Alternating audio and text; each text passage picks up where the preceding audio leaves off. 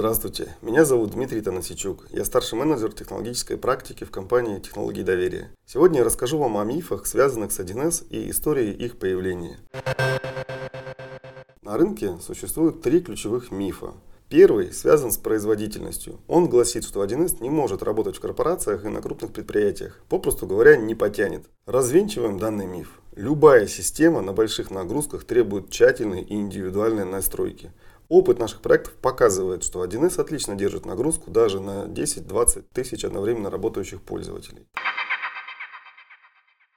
Второй миф звучит так. В 1С недостаточно функционала. Много лет назад 1С действительно был системой для бухгалтерии. Сегодня же он помогает в автоматизации производства, складов, ремонта оборудования, IT-службы и других процессов. Последние тендеры по выбору IT-систем показывают, что большинство компаний полностью удовлетворены функционалом 1С. В системе реализованы все базовые функции, которые в том числе есть в SAP или Oracle. Поэтому конкуренции между системами по части функционала практически нет. И все сводится к особенностям той или иной системы.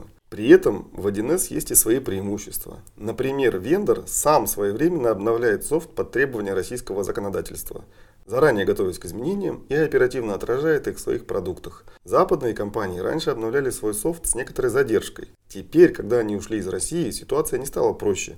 Писать обновления будут инициативные российские разработчики.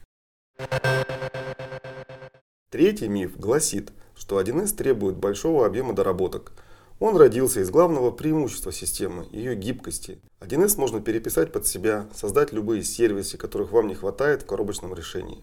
Конечно, если у вас есть бюджет и время, можно сказать подрядчику, сделайте мне SAP из 1С. Из-за импортозамещения данный запрос сейчас очень актуален. Но опыт ТДО показывает, что выгоднее понять принципы работы системы и ее логику. На клиентских проектах мы проводим приоритизацию функциональных требований, оцениваем, что для клиента критично изменить, а к чему можно привыкнуть, к цвету кнопок, их расположению, последовательности действий в проводках и так далее. Откуда появились перечисленные мифы?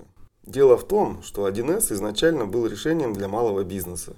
Но со временем компания 1С начала работу со средним и крупным бизнесом, где столкнулась с конкурентами, западными IT-системами.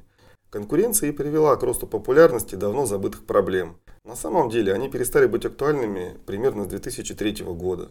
Если вы хотите понять, стоит ли вашей компании переходить на 1С, справится ли он с вашими задачами, будем рады помочь. В технологической практике ТДО более 100 специалистов по 1С с опытом внедрения в различных отраслях. Для решения задач клиентов мы также привлекаем экспертов по IT-инфраструктуре, сорсингу и кибербезопасности. На этом сегодня все. Хорошего вам дня.